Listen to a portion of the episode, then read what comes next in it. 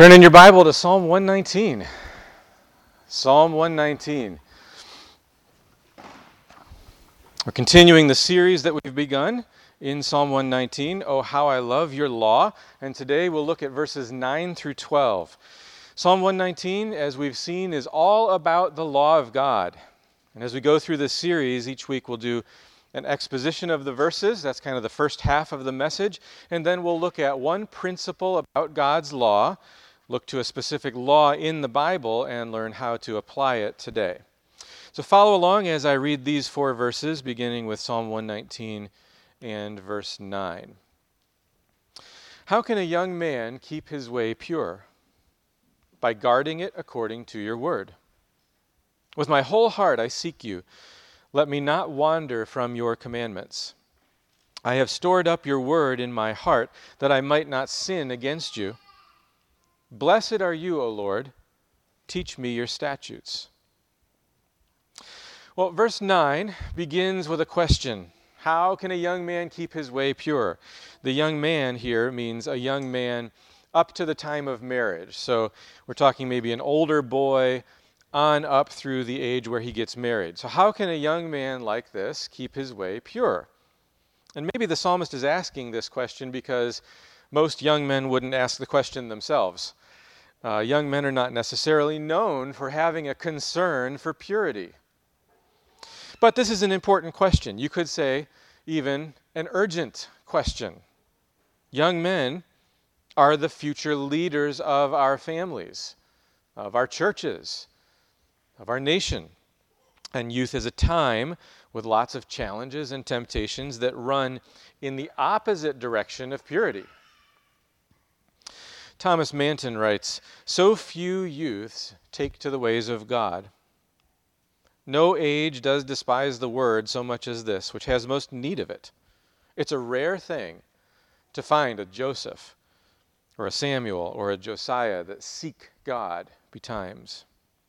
But this should be the concern of every young man, and not just every young man, but young women too, and not just young men and women, but all of us, really. When Paul writes to Timothy, uh, who's a younger pastor, he says, Flee youthful passions and pursue righteousness, faith, love, and peace, along with those who call on the Lord from a pure heart. And that same concern should be there for all of us. Paul tells the Ephesians that God chose us that we should be holy and blameless before Him. God is concerned for our purity and holiness. So, what's the solution to the question? Well, according to the psalmist, a young man or anyone else can keep his way pure by guarding his way according to God's word. What is it that usually determines our way? What's usually our standard and our guide? Well, it could simply be the message that we hear so often today in so many different ways follow your heart. It's the message of every Disney movie today. Why can't you today criticize beliefs that are different than yours? Why does our culture pretend that all these different ideas are of equal value? Because there's no outside standard to measure them against. No word from God saying, this is right and that is wrong. So instead, we say, follow your heart. But Jeremiah tells us that the heart is deceitful above all things and desperately sick. And there are lots of other false sets of rules or laws that people use today too. But the psalmist here encourages us to take God's law as our standard our rule of holiness. God's law, God's word, functions for us as both a standard to measure against and the instrument by which God causes us to become holy. Listen to the words of Jesus to his disciples in a couple different chapters in the Gospel of John. He says, I am the way, the truth, and the life. And then in the next chapter, he says, Already you are clean because of the word that I have spoken to you. And then a couple chapters after that, as he's praying for his disciples, he prays to the Father, sanctify them or make them holy, make them pure, sanctify them in the truth. Your word is truth. So Jesus is the truth. His word makes us clean. His word makes us holy. God's word is like a perfect map showing us how to get to holiness. Now, I love maps.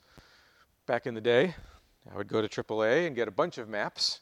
Still do sometimes, truth be told. When we went out west, we took a stack of paper maps with us. Now, part of the reason for that was that we wanted to teach our kids how to read a map. But another part of the reason was I wasn't sure where we would be out of cell service and unable to depend on Google Maps. Has Google Maps ever steered you wrong? I've had Google Maps sometimes lead me on a very nonsensical route. I've had it lead me to a dirt road that went nowhere. I've had it take me on routes that were closed. You see, it doesn't matter how closely you're following the map if the map is flawed. But God's law is a map to holiness that is flawless. I've had Google Maps misread where I am. So the plan that it gave me didn't work. And you don't always get that little warning that says accuracy low. Sometimes it makes you think that it really does know where you are, but it doesn't. God's word, though, will always provide the proper diagnosis of where you are, of who you are, of your condition. God's law shows you how you measure up to God's standard of holiness. Now, sometimes Google Maps is actually accurate and it gives me a good route, just like God's Word, and then I introduce user error. I missed the road I was supposed to turn on, or I'm reading the map wrong. And we do that with God's Word too. Even with that accurate map, we can still lose our way if we don't pay close attention to it. In the book of Jeremiah, God warns the people of the judgment that's coming because of their sin. And the Lord says to them, Stand by the roads and look, and ask for the ancient paths where the good way is, and walk in it, and find rest for your souls. God's word is the standard for holiness. So walk in these ancient paths. Well, Psalm 119, verse 10 says, With my whole heart I seek you. Let me not wander from your commandments. Now, it's easy for our hearts to be divided or insincere. In the book of Hosea, God is confronting Israel and Judah because they're unrepentant, and Hosea 7:14 says this: "They do not cry to me from the heart, but they wail upon their beds." So they sound repentant, they seem repentant, but their wailing is not true repentance. It doesn't come from the heart. It's easy to look on the outside like you're seeking holiness. But on the inside, the reality is that you're seeking yourself and your own desires rather than seeking God and His holiness. Paul writes to the Colossians and he tells them, Let the word of Christ dwell in you richly. Now, how do you do that? Do we get any practical advice? Well, Paul actually gets very practical because here's what that verse goes on to say Teaching and admonishing one another in all wisdom, singing psalms and hymns and spiritual songs with thankfulness in your hearts to God. So, when the church gathers for teaching, that's part of how God puts His word in you. And when we gather in community groups and we discuss what we're learning and we help each other apply it, that's part of how God puts His word in you. When we sing psalms, God's word that He's given us in the book of Psalms, we sing those together, set to music, as, as we've been learning how to do as a church. That's part of how God puts His word in you. When we sing hymns, the songs of the faith that those before us have written, that's part of how God puts His word in you. When we sing spiritual songs, other songs that faithfully express the truth of God's word, that's part of how God puts His word in you.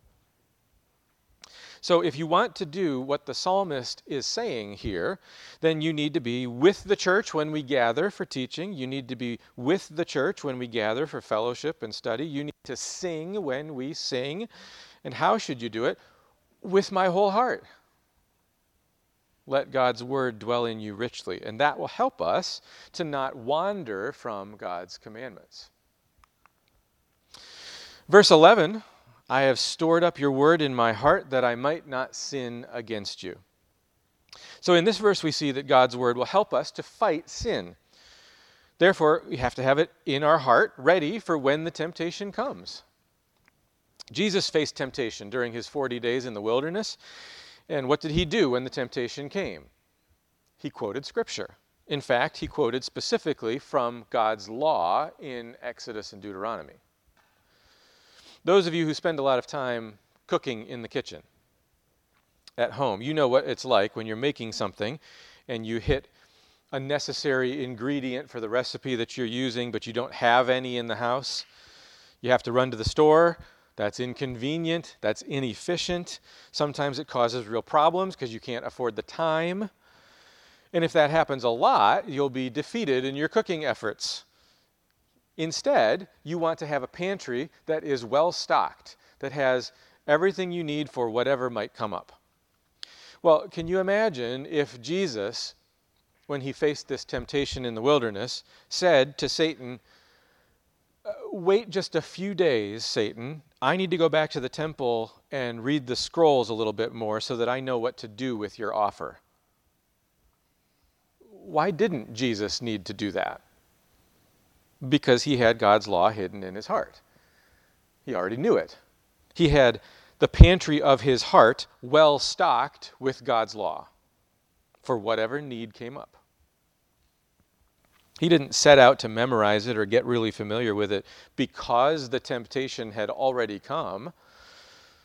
He prepared in advance. So he was ready when the temptation hit. Matthew Henry says the most effectual way to prevent sin is to hide God's word in our hearts, that we may answer every temptation as our Master did with, It is written. Psalm 37, verse 31, describes the wise man, the law of his God is in his heart, his steps do not slip. We need to have God's word in our hearts, not just for when we face temptation, but really for every facet of life Thomas Manton comments on this passage, this verse that we're looking at. He says, in short, by holding it in our hearts is meant not only a knowledge of the word, but an assent to it, or an agreement with it. Not only an assent to it, but a serious and sound digestion of it by meditation. Not only a digestion, but a constant respect to it that we may not transgress it as it is a rule, nor lose it as it is a treasure, but may have it ready and forthcoming upon all occasions. So, we want to develop a Bible saturatedness in our lives to the point that everything we do and say is directed and shaped by God's law. And to do that, you have to spend time in it. We've got to meditate on it, we've got to store it in our hearts. So, kids, if I gave you 50 black marbles and one white marble. And we put them all in a bag and we mixed it all up. And then you had to reach into the bag without looking and pull out one marble. What color would it probably be? Black, right. Because there's a lot more black in the bag than white. That's why it's important that the Word of God dwell richly in us?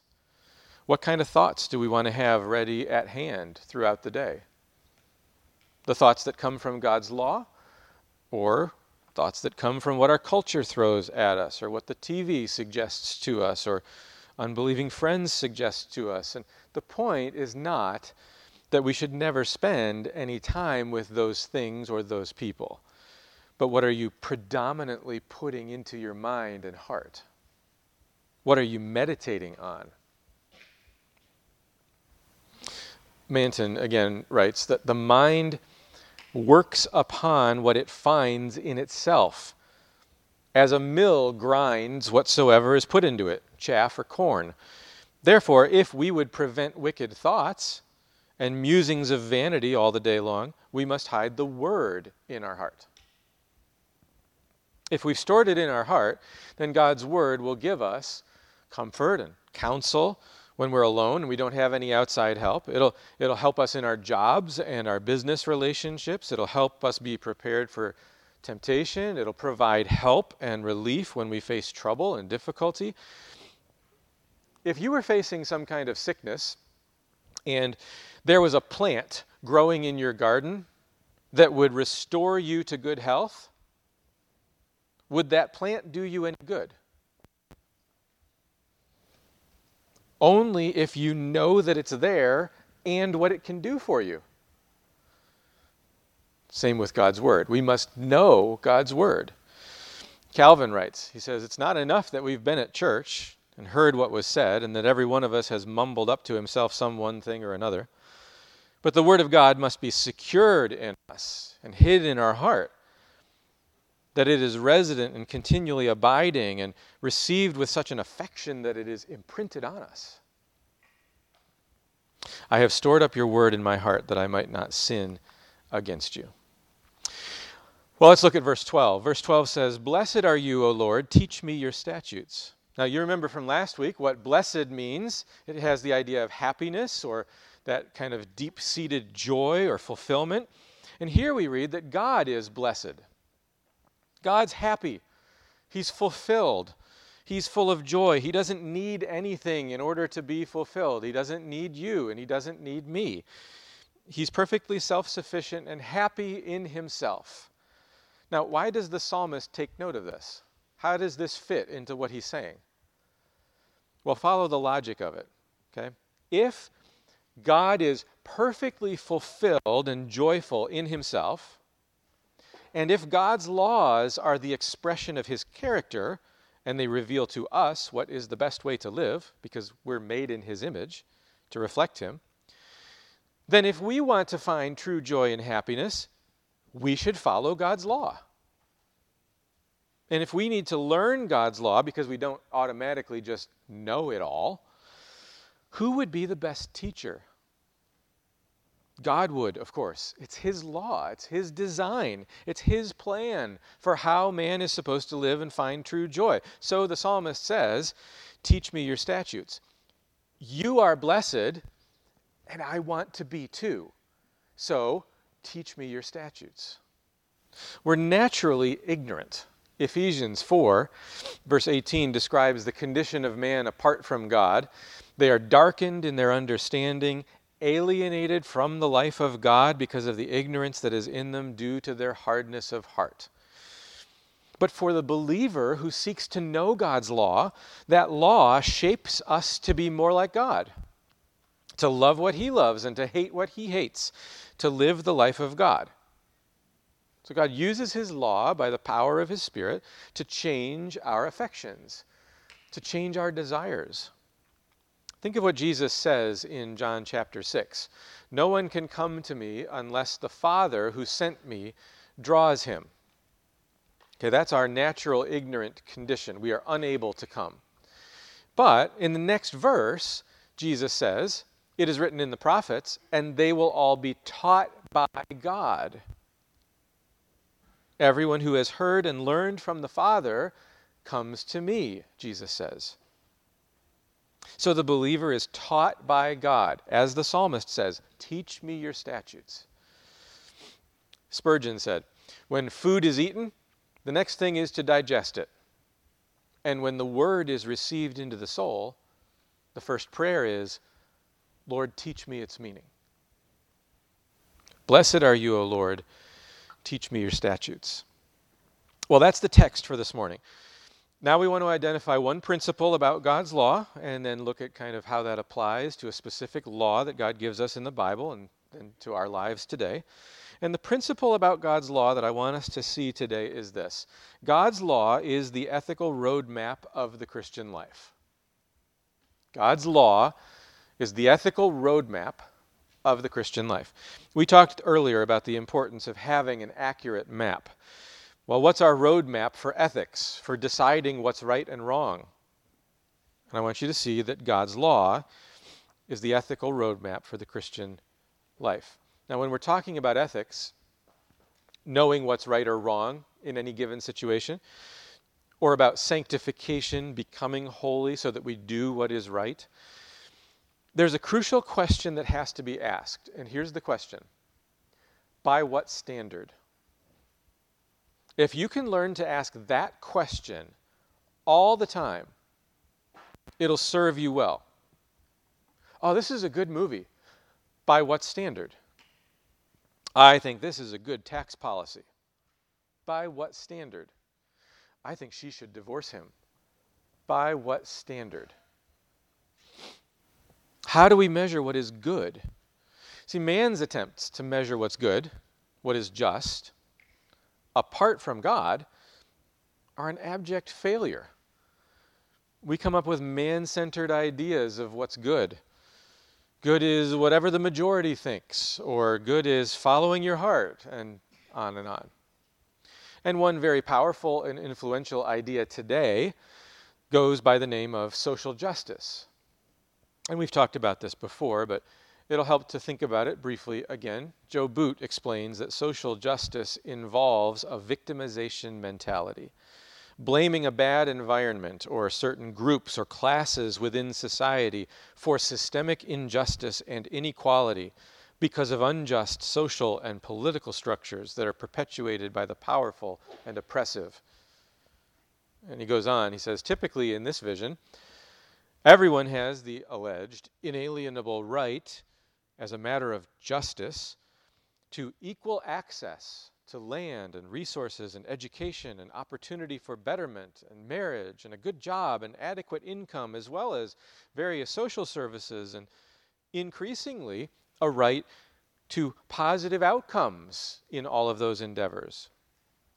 So, in this idea, justice is defined not according to an outside, eternal, unchanging, transcendent standard, the character of God. But instead, justice is defined by the idea of equity or equality by which is meant equal outcomes. So, if I've had a harder life than you, that's not fair. It might be that my environment is to blame, or other races, or something else, but I've been oppressed by not having all the advantages that you have. So, what does justice look like in that vision of the world?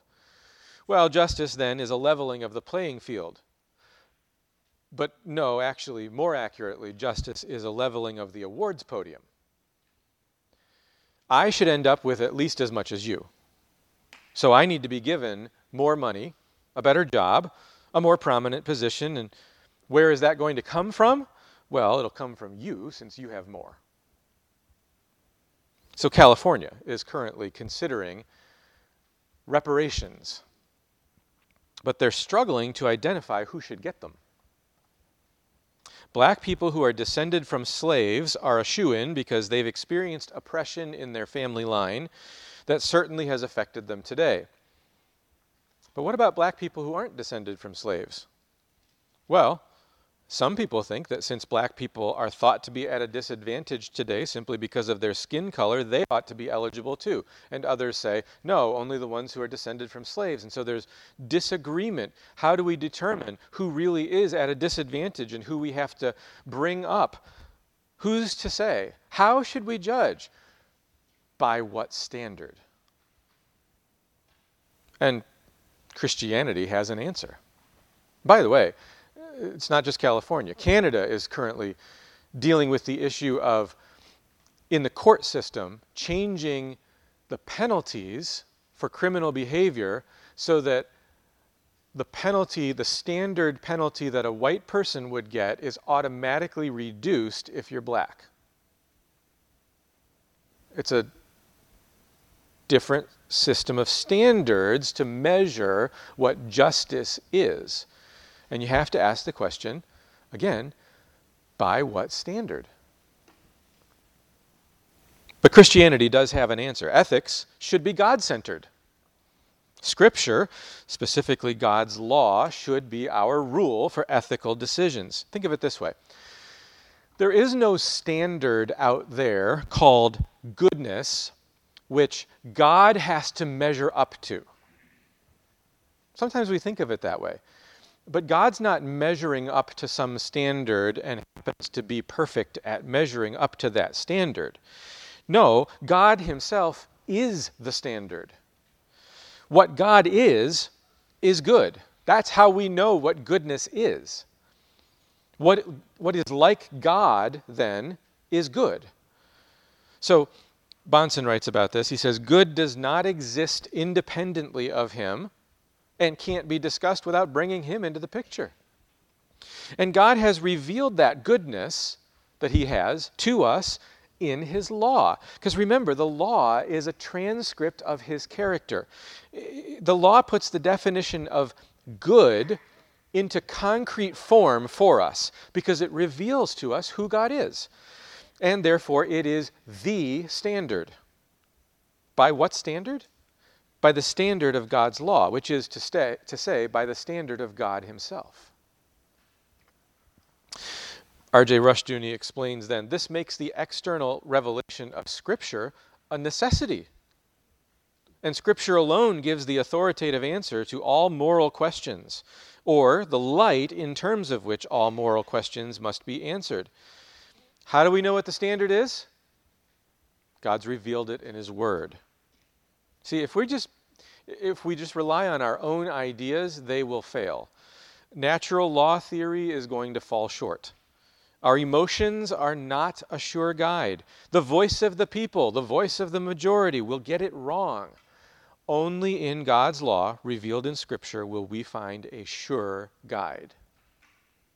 And this is why Christians have historically embraced God's law as a rule for ethics and for holy living.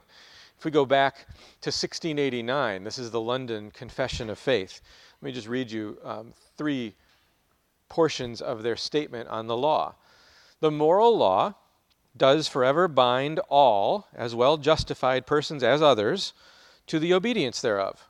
And that not only in regard of the matter contained in it, but also in respect of the authority of God, the Creator, who gave it.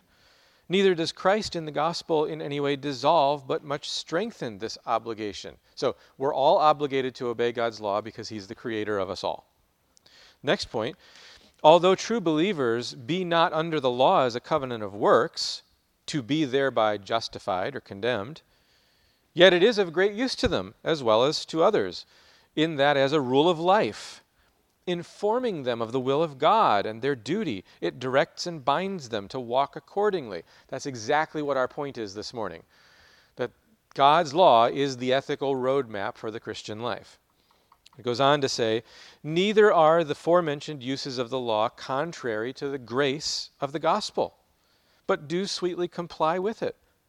The Spirit of Christ subduing and enabling the will of man to do that freely and cheerfully, which the will of God revealed in the law requires to be done.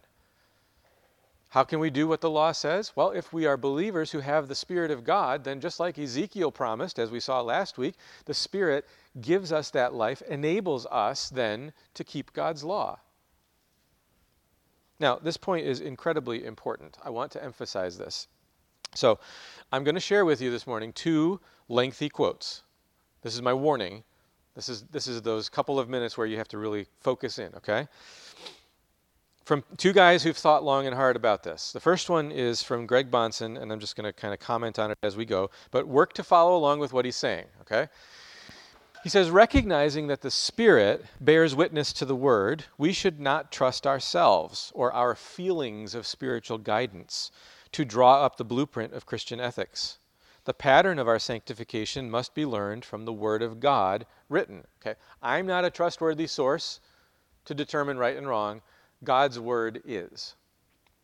Next, Christian morality has an objective standard of righteousness on which it depends for guidance in ethical decisions. Early in the Bible, it's revealed to us that sanctification, becoming holy, must be according to the law of God. You shall keep my statutes and practice them. I am the Lord who sanctifies you. So God, right from the beginning, says this is part of the reason the law was given. The law is the transcript of God's holiness and the pattern for human righteousness.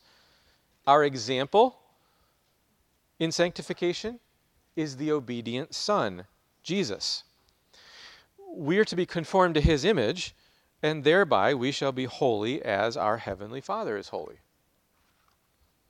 And then he says the Older Testament agrees perfectly with the New Testament that the Father is the pattern of our sanctification.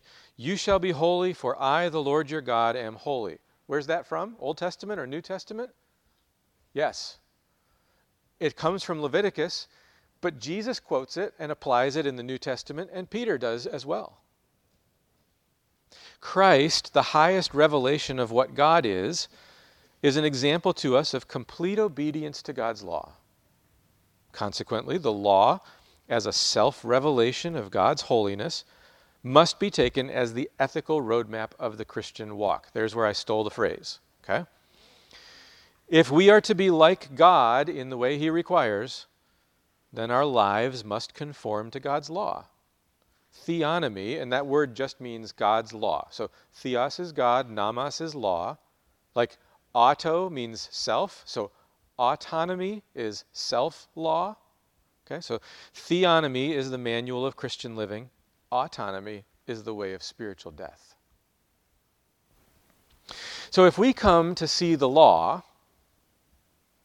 as God sees it, as perfect and holy and good, then why wouldn't we want to follow it as our ethical roadmap? Baptist minister from the 1700s, Abraham Booth, gave a great answer to that question. So that's what I want to share with you now. He says, Why should anyone wish to be free from the law considered as a rule of moral conduct? It commands nothing but what is right, nor forbids anything that's not wrong as the thing it requires are worthy of God and useful to man, so the things it prohibits are hateful to him and hurtful to us. So, the law, though, now no longer carries any curse or threat for us if we are in Christ, because Christ has fulfilled the demands of the law for us. He's taken the curse of the law on our behalf. So the law no longer has that threat, that, that, that demand over us but it still has the purpose of showing us how to live. Okay, so he goes on. The believer beholds the law not in the hands of Moses and as surrounded with the flames of Sinai, but in the hands of that Prince of Peace who is King of Zion. In other words, Jesus. He sees that the dear, the adorable, the ascended Jesus, having fulfilled its high demands as a covenant and released him from its awful curse, now employs it, employs the law, as an instrument of his benign government for the good of the redeemed and the glory of his eternal name. As in the hand of Christ, it is a friend and a guide pointing out the way in which the Christian should walk so as to express his gratitude to God for his benefits and to glorify the Redeemer. It shows him also how imperfect is his own obedience, and so is a happy means of keeping him humble at the foot of sovereign grace and entirely dependent on the righteousness of his divine sponsor. God's law, then, is entirely different from man centered systems of ethics. Some people approach this whole topic and they say, but really, what we need is just love. Right? Isn't that a good enough rule to live by? I mean, love is love. Love is colorblind. Love is all you need. Love wins. But consider, for example, just the short little book of First John. Listen to what John says in there. Whoever keeps his word, in him the love of God is perfected. If anyone loves the world, the love of the Father is not in him. By this we know that we love the children of God when we love God and obey his commandments. That's the evidence of love. This is the love of God that we keep his commandments. If you want to know what love looks like, look to God's commandments, God's law. That also means then that if you want to evaluate or measure other systems of ethics, other systems of people saying this is right and that is wrong, anything this world would suggest or promote, you have to measure it according to the standard of God's, God's law, God's word. The world says, this is good. By what standard? We must measure everything according to the standard of God's law. So let's take a look at one example of a biblical law. And the verse I'm going to share with you comes in the context of, you may have heard this phrase, lex talionis. It's the familiar saying, an eye for an eye. So this is, the, the passage is describing what penalty is appropriate for various crimes, okay? And we're going to look at Leviticus 24, 22, but I'll start with verse 21. Here's what it says. Whoever kills an animal shall make it good, and whoever kills a person shall be put to death. So a life for a life. You see, the idea here is a, a proper penalty for the crime that is committed. But then look at verse 22. You shall have the same rule for the sojourner and for the native, for I am the Lord your God. This verse is saying that justice means that everyone is held to the same standard with the same penalties, irrespective of whether they're an Israelite or not. So let me just give you a few other verses that say something similar so you get a feel for the law principle that's at work here. Leviticus 19 When a stranger sojourns with you in your land, you shall not do him wrong. You shall treat the stranger who sojourns with you as the native among you. And you shall love him as yourself, for you were strangers in the land of Egypt. I am the Lord your God. Or Exodus 12 There shall be one law for the native and for the stranger who sojourns among you. Or Numbers 9, you shall have one statute, both for the sojourner and for the native. Or Numbers 15, for the assembly there shall be one statute for you and for the stranger who sojourns with you, a statute forever throughout your generations. You and the sojourner shall be alike before the Lord. One law and one rule shall be for you and for the stranger who sojourns with you. Or Deuteronomy 1 Hear the cases between your brothers and judge righteously between a man and his brother or the alien who is with him. Okay, so these are instructions for the judges how to carry out justice. You shall not be partial in judgment. You shall hear the small and the great alike. You shall not be intimidated by anyone, for the judgment is God's. You get the idea. God's law applies to both the Israelite and the foreigner equally. The judge should make no distinction. Justice applies in the same way to both.